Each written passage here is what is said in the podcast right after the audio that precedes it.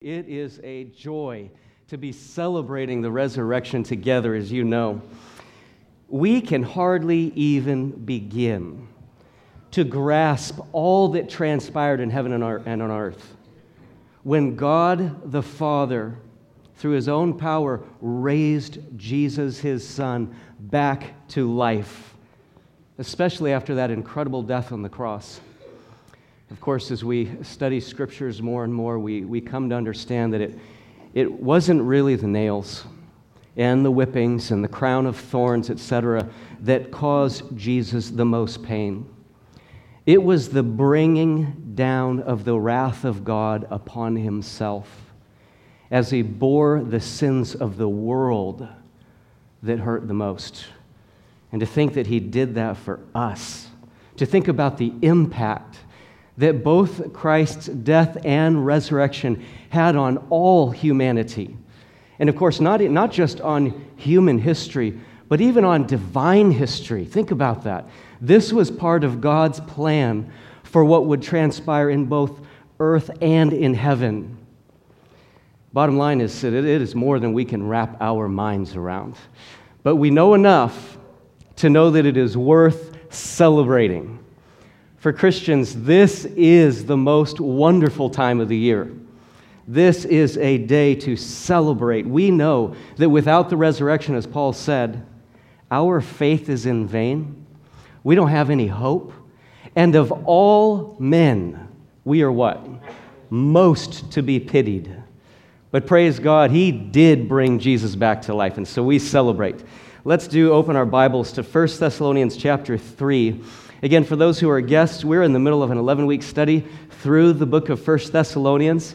This whole book study revolves around the theme of walking worthy, walking in a manner worthy of the God who saved us, the God who calls us to his own kingdom and glory. And that comes from chapter 2, verse 12. And Paul is reminding us throughout this book that we've only got one short life to live. And by the grace of God, we want to do him justice. We want to live a life that is worthy of the name that we bear child of God. Such an unfathomable thought that we would be called, as John said, the children of God. Oh, that we would live in a manner worthy of God who made us one of his own. And God is teaching us through these five chapters what that kind of life looks like and how to pursue it with all we've got. So, as we've worked our way through the first half of this book, I have to say that I have had my eye on today. The text that we are going to look at is so personal, is so meaningful. This text today is a treasure for all those who call themselves Christians. And Paul is going to draw our attention to the good news in verse 6 of chapter 3. Now, here's what's interesting, though, and he only does this one time in all of his writings. When we think of good news, we always think of the good news of the gospel, the life changing message of Jesus Christ, the Son of God, who died once and for all on account of our sins so that we could be forgiven and have a holy and pure relationship with God. But the good news doesn't stop there, as you know. Jesus didn't just die and pay the price for our sins, He came back to life so that all who believe in Him could also have the confident hope of eternity in heaven with God. That's the good news. But that's not exactly what Paul is going to talk about in these verses. Let's read verses 6 through 13. 1 Thessalonians chapter 3, starting in verse 6. He says, But now that Timothy has come to us from you and has brought us good news of your faith and love, and that you always think kindly of us, longing to see us just as we also long to see you. For this reason, brethren, in all our distress and affliction, we were comforted about you through your faith. For now we really live if you stand firm in the Lord. For what thanks can we render to God for you in return for all the joy with which we rejoice before our God on your account. As we night and day keep praying most earnestly that we may see your face and may complete what is lacking in your faith. Now may our God and Father Himself and Jesus our Lord direct our way to you. And may the Lord cause you to increase and abound in love for one another and for all people, just as we also do for you, so that He may establish your hearts without blame in holiness before our God and Father at the coming of our Lord Jesus with all His saints. May God bless the reading of His wonderful word. Let's pray. Lord, these are amazing words. We know that you give us hope through them. You give us truth through your word. And we pray, Lord, that today you would do what we ask every week. And as your Holy Spirit would open our eyes and give us understanding, help us to see the immeasurable value of what you are saying to us. Every one of us needs strength and encouragement. Every one of us needs hope. And so we pray, Lord, that this day you would minister that to us, not just so that we can have it for ourselves, but so that we can share it with others, and so that we may do like Paul, and that is give thanksgiving to you. That we may do what we've done already for the past half hour, and that is testify of your goodness, your holiness what a joy it is to be able to sing your praises, Lord. As we study your word now, we ask that you would give us reason to sing all the more. We pray in Jesus' name, amen. Now, in order for us to appreciate these verses that we just read, we have to understand where Paul is coming from. So, very briefly, we looked last week at verses 1 through 6 and what we called Paul's unbearable situation. He said in the first part of this chapter, When I could endure it no longer, I sent Timothy to find out about your faith, for fear that the tempter might have tempted you, and our labor would be in vain. Paul was afraid that these young believers might have given up on Christ and let go of their belief in him because persecution had come to town. They were being harassed. They were being threatened. Their livelihoods were being threatened. Genuine persecution had arrived. And Paul was afraid that they might have denounced Christ, or at least might have become discouraged and weakened in their faith. That was the parallel that we saw last Sunday with Palm Sunday the masses came and worshiped Jesus as he rode through, that, through town on that donkey. But when persecution arrived, they hid. Even his disciples scattered. Even Peter, the rock, refused for a few moments to even be associated with Jesus Christ. Paul was very aware of the danger that hard times pose to the faith of believers. So he sent Timothy on this incredible mission to go and strengthen them, to encourage them, and to find out how they're doing.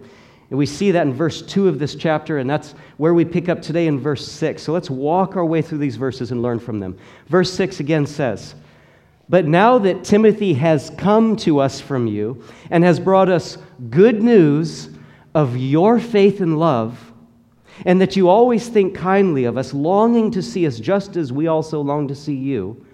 For this reason, brethren, in all our distress and affliction, we were comforted about you through your faith. For now we really live if you stand firm in the Lord. This is so packed with truth for the 21st century. First, let's look at point number one on the screen the good news. This was the report, the joyous update from Timothy. And it contained three parts faith, love, and deep friendship. First, let's look at faith. This is simply their belief that Jesus was indeed the crucified and risen Son of God, that he was true. The good news in verse 6 was that their faith was still in the good news. They were still trusting God. They still believed in the risen Savior and that he was coming back someday. They had not renounced, they weren't in hiding, they weren't lying, they were faithful followers of Jesus Christ, their Messiah. Secondly, we see their love.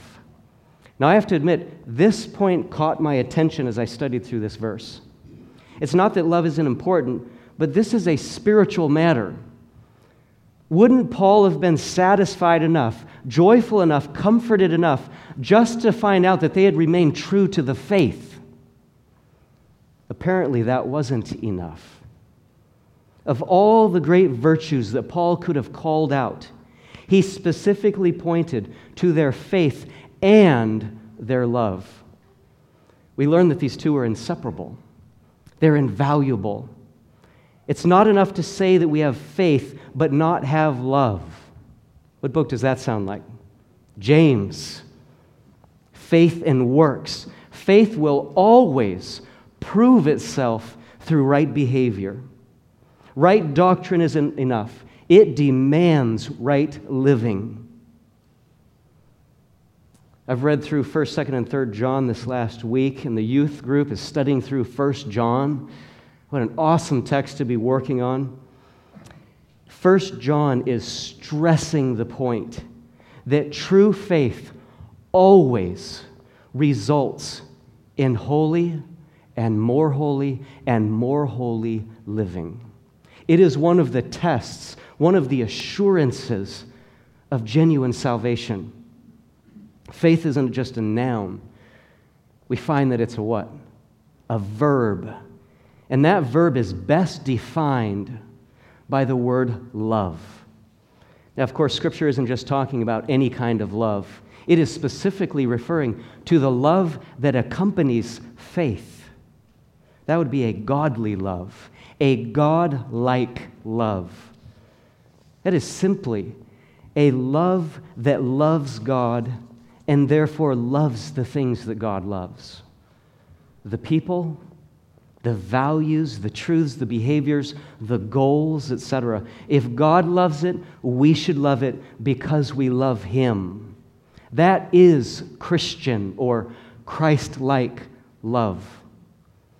It is of no small point of interest to note that the two greatest commandments are to love God with everything you've got and to love your neighbor those around you, all those around you, just as you do your own self. That is true godly love. There's a third element here, a third element in the good news, and it is deep friendship. Paul spoke of the good news of your faith and love, and that you always think kindly of us, longing to see us just as we also long to see you. This is stunning we learn in this verse that friendship, this friendship, this fond affection that we studied in chapter 2, this tight knit bond, this spiritual bond that Paul exemplified was actually a two way street. Love is most good when it flows in both directions. We know this. This was exemplary Christian behavior, as Paul called it back in chapter 1, because there was a mutual commitment to each other. This wasn't a master servant relationship. It wasn't a, a provider consumer relationship. It wasn't superficial or shallow. These people genuinely saw themselves as brothers and sisters in Christ with Paul. They saw themselves as family. They were in this together. Not sticking together was not an option. How remarkable that Paul includes this aspect of deep friendship, deep Christian friendship, alongside love and faith. We begin to realize that where true faith exists, there will be true love. And where there is true brotherly love, there is deep friendship. If we flip that around, we find that the truth is still there. If there is no deep friendship, it because, it's because there is no true, sacrificial, all the time, brotherly love and commitment in both directions. And if there is no brotherly love, it's because there is no true, God-like faith. It all comes back to faith, that absolute trust and confidence in God and His Word, that realization that we need the Holy Spirit in us doing what we absolutely cannot do for ourselves. If we, wanted to, if we want to deepen our friendships, to find truer friends, then don't focus on the relationship itself, right? That is a byproduct, it is a consequence, it's a result of something else. Focus instead on brotherly, sacrificial, caring, consistent love. But even then, we see that it's still not enough to focus on brotherly love. We have to bring it back to God. The truest love, the deepest love, is a godly love, a supreme, life giving love for God that overflows to others, yielding the fruit of friendship. That is why we need God so desperately. Paul said to these Thessalonian believers, You've got all three. Verse 7 For this reason, referring back to the all three, for this reason, brethren, in all our distress and affliction, we were comforted about you through your faith. Point number two in our outline. We see the needed comfort. I hear echoes from last week's study on what word? Encouragement. It's interesting that this word here for comfort is the exact same Greek word that Paul used early in the chapter for encouragement. Paul sent Timothy to encourage, and he got it right back, just when he needed it most. Observe the fact that the faith of the Thessalonian believers had significant personal impact on Paul. It helped lift him, that's strengthening in action, above his distresses and afflictions. He says, We were comforted about you. That means we were relieved to some degree of our pain through your faith. When was the last time you and I looked at our own faith walk as being a good dose of Tylenol for other believers. That's true, isn't it? We must understand that when we sin, when we stray from true faith and lose our spiritual footing, when we become soft and moved or displaced, weakened, all those definitions and antonyms that we studied last week for the word strengthen and courage, when we fail to stand firm, it impacts others. It especially hurts those who are closest to us and care the most. And not only that, there is a collective impact. It zaps some of the life out of the whole church family. It breaks all of our hearts.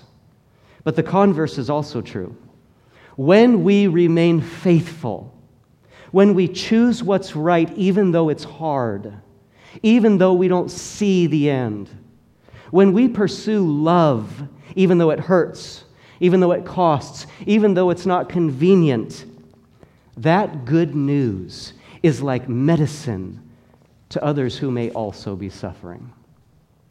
It literally, emotionally, physically, spiritually encourages and comforts them.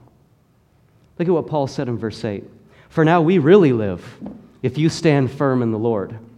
Those are pretty incredible words. We really live if you stand firm in the Lord. That's another echo from the verses we studied last week. Paul says, We really live. That's the being strengthened. It's like Paul is saying, in a sense, we stand taller, we get back up, we come back to life, we thrive when you stand firm in the Lord.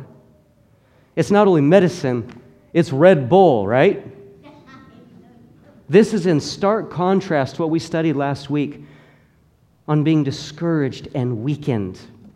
wanting to give up, energy being drained out of oneself, losing our way. Paul said, Now we want to go on. It's like the life is coming right back into us, even though we're being persecuted. That is true strength.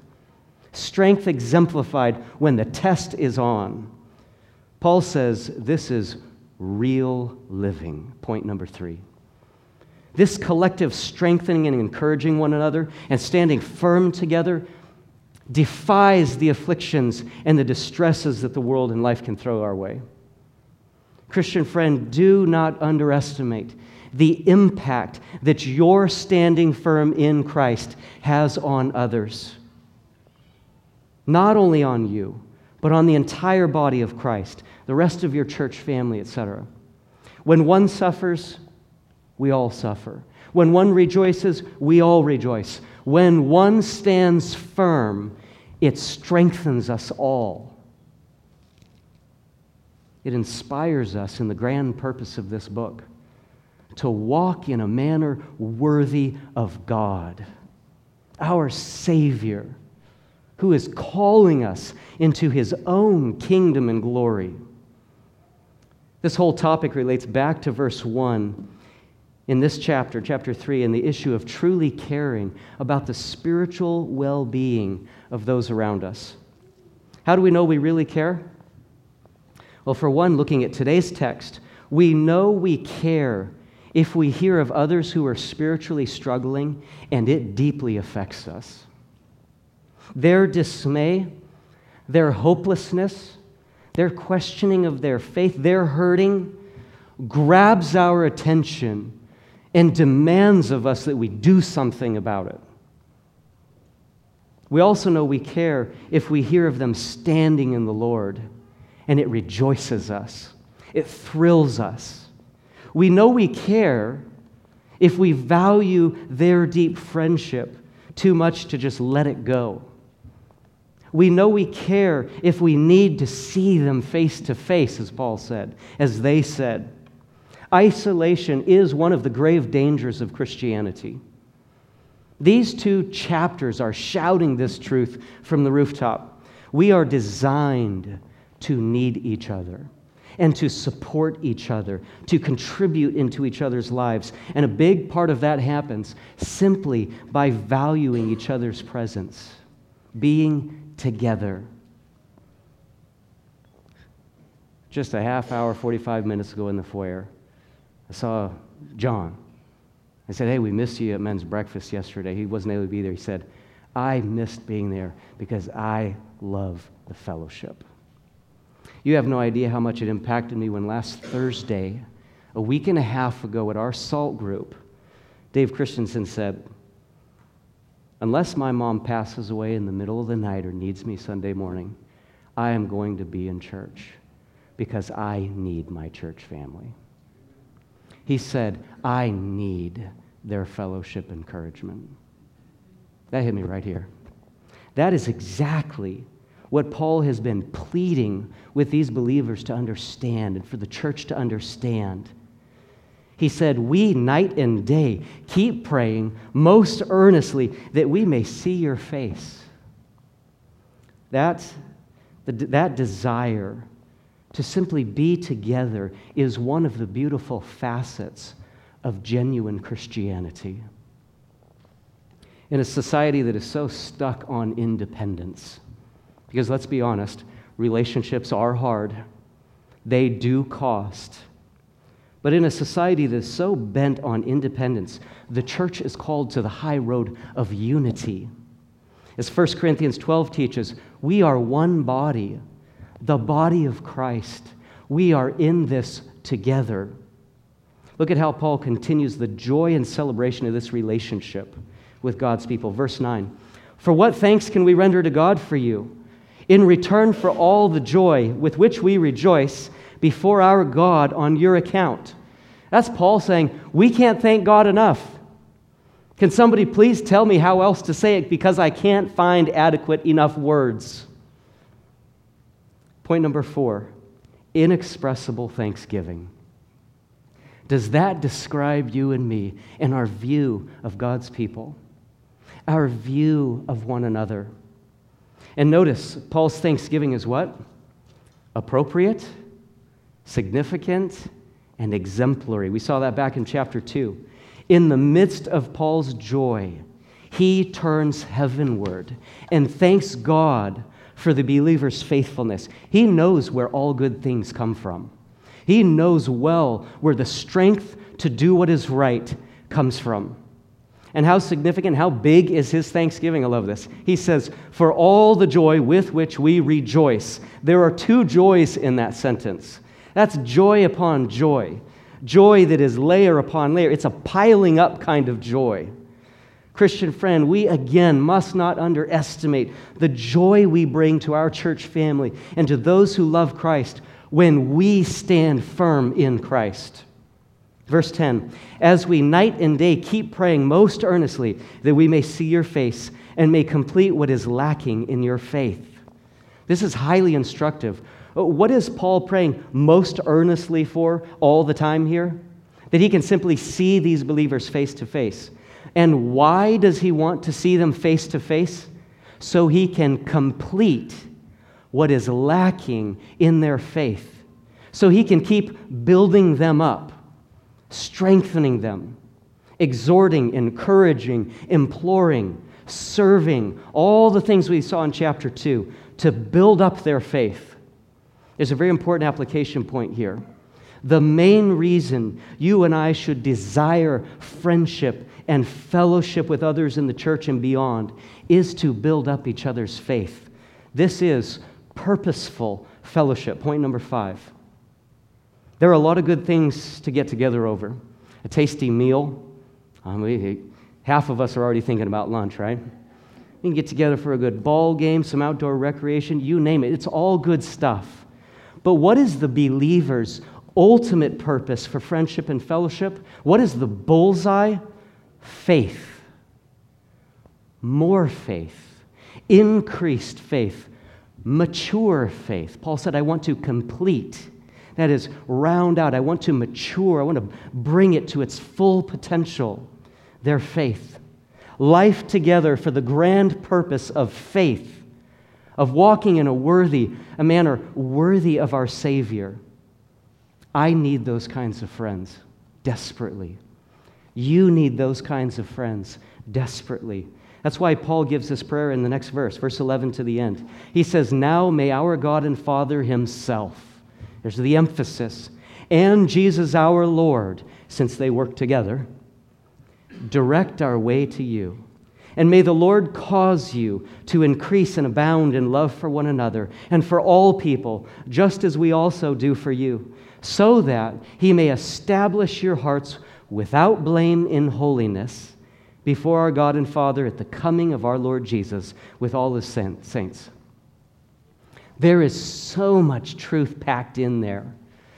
Forgive me for the, the analogy, especially at lunchtime, but I got to eat dinner at a Japanese restaurant this last week and, and I ordered one of those bento boxes. It's a piece of art. All of the different foods so neatly, artistically, beautifully arranged around the plate. I mean, you can picture the sushi, the vegetable tempura, the chicken teriyaki. I honestly stared at and thought, which one do I go for first? When I read verses 11 to 13 again, I honestly thought of that bento box. There is a wealth of spiritual feast in these few verses again for us. It's like, where do we start? Well, first we see in verse 11 Paul's right and honorable attribution to God. Divine attribution. Point six. It is the Lord who directs our lives, it is not us. And it is the Lord who increases and abounds our love for others. Aren't you glad that as a Christian, your ability to love others isn't limited to your own gut level unction? Because there are people out there who are hard to love, and we are all some of them. This verse teaches us, point number seven, that love is a miracle. The Lord causes it. It's a fruit of the Spirit, Galatians 5:22. The first fruit of the Spirit listed, matter of fact. And the Lord just doesn't just want us to have some, He wants us to have a lot. The verse says, increase and abound. Not just increase, not just abound, but both of them. There's the picture here of not only filling up, but filling over, overflowing, having more than is even needed. Can you imagine having more love for others than is even needed? Mark and Nancy have this plum tree in their yard. Again, sorry, I know it's lunchtime. But they've got this plum tree that gets so weighed down with fruit, you are sure the branches are just going to bust. That is what God wants to do in you and me with our love for our church family and other believers. Not just for those in our church, not for just for those in our own home, not those who are easy to love, etc. The verse specifically says, and for all people. We are looking at limitless love. Point number eight. Friends, that should be the heart cry of every one of us. Lord, don't just give me a superabounding love for those who are closest to me in my own church, my own home.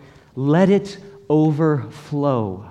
Let it know no limits. Let it be a river that has no end, a river that reaches other people groups, other nations, other personality types, etc. Coworkers, classmates, you name it. It takes a miracle to have that kind of and that much love. But that's Paul's prayer for the church. And it wasn't just wishful thinking. The verse says he had it. He had experienced it, he had demonstrated it, and he wanted them to have it too. The grace of God is capable of giving us this kind of love and this quantity of love. So much more could be said on exemplary living and our calling to be examples to one another and the impact that it has. But we must keep moving. Verse 13, our last verse, it starts with two incredibly meaningful words so that. Does your Bible say so that? Okay, sorry, a little bit of an inside joke there. You have to have been here last week, right, for our, our family discussion on Bible translations. I'm preaching from the New American Standard Bible. Somebody came up to me right after the service last week and tapped me on the shoulder and said, If the King James was good enough for the Apostle Paul, it's good enough for me. And they walked off. Ah, only Lord knows how much trouble I've caused in our church now. Back to verse 13. So, why in verse 12 did Paul want so badly for believers to increase and abound in love for all people? There is a reason, a very specific reason. Verse 13, so that he, that is God, may establish your hearts without blame in holiness before our God and Father at the coming of our Lord Jesus with all his saints. We see near the start here the word establish. That is the exact same Greek word used early in the chapter for strengthen, meaning to place firmly, to turn resolutely in a certain direction, to set fast. This is powerful. Notice the order of what the verse is teaching. What happens when love abounds? Hearts, the very core of a person, are strengthened and encouraged. Blame is removed, and holiness is instilled. That's what happens when love abounds in a person. Their entire life is impacted, both on earth and in heaven to come. Point nine holy lives are made. And it's all done when and where it counts most before our God and Father at the coming of our Lord Jesus with all his saints. Don't forget, everybody's going to be watching at that moment. And they're going to see whether there is holiness or not. They're going to see whether there is blame or not. We don't want to be found lacking faith and innocence and holiness when Jesus shows up. We know well that there are countless people spiritually falling apart, suffering in their weakness, plagued with guilt. Oftentimes, you don't have to convince them they're sinners, they know it. And along with that guilt comes shame. It is a downward spiral of discouragement and depression. Just watch the daily news. Have you seen it in the last two days? Just watch the daily news. People are suffering spiritually in the inner man. There is evil out there. As Scripture teaches, there is a spiritual battle happening. People are suffering. What's the cure? Faith, love, relationship. Not first with the person sitting next to you, not first with your church family, but first with God Himself. There's a verse that we quote often, 1 John 4 19. We love because He first loved us. That is why we celebrate the resurrection. The death and resurrection of Jesus Christ brought down the love of God upon humanity like they had never experienced before. Or to put that properly, I should say, the love of God brought down the death and resurrection of Jesus Christ for our benefit. There is forgiveness to be found at the cross. And where there is forgiveness, there is no shame. There is power to be found in the cross and the resurrection. The cross defeated sin, and the resurrection defeated death. What more could a person ask for? The curse of sin is death, and the love of God crushed both through Jesus Christ. This is why we celebrate Easter. It's why we pray. It's why we study the Bible and put our faith in the Word of God. It's why we strive to live out and share the good news of faith and love with others. As we close, I want to draw your attention to one final word in this text. Back in our first verse for today, verse 6, Paul said, Timothy has brought us good news of your faith and love. Friend, the good news of the gospel is meant to be personally experienced. It's not just a faith in love, it's not just a belief in God. Paul said, I rejoice because it is your faith and love. This teaches us that faith and love are meant to be owned. We Christians celebrate Easter because we have experienced it. The cross and the resurrection, power and joy are ours. The question is is it yours? Will you be blameless and holy before God the Father when this life is over? That's a very serious question. The Bible teaches us that the answer to that question is the difference between heaven and hell for eternity. Many people think I'm not that bad. I'm sure I'll be good enough for God when the time comes. Those people have unfortunately not seen what Scripture says. You and I may very well be good people, but that is not the standard. The question posed by Scripture is Will we be blameless? That is, without sin. Will we be holy when we stand before God. And the verse here shows us that the test is even harder than that. We have to be blameless and holy at the heart level. We're talking about every one of our thoughts, our deepest desires and motivations. Are we holy and without sin to the core? I'll be the first to say, I'm not.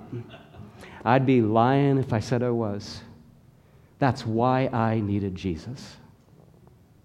You and I may very well be good people, but again, that is not the standard.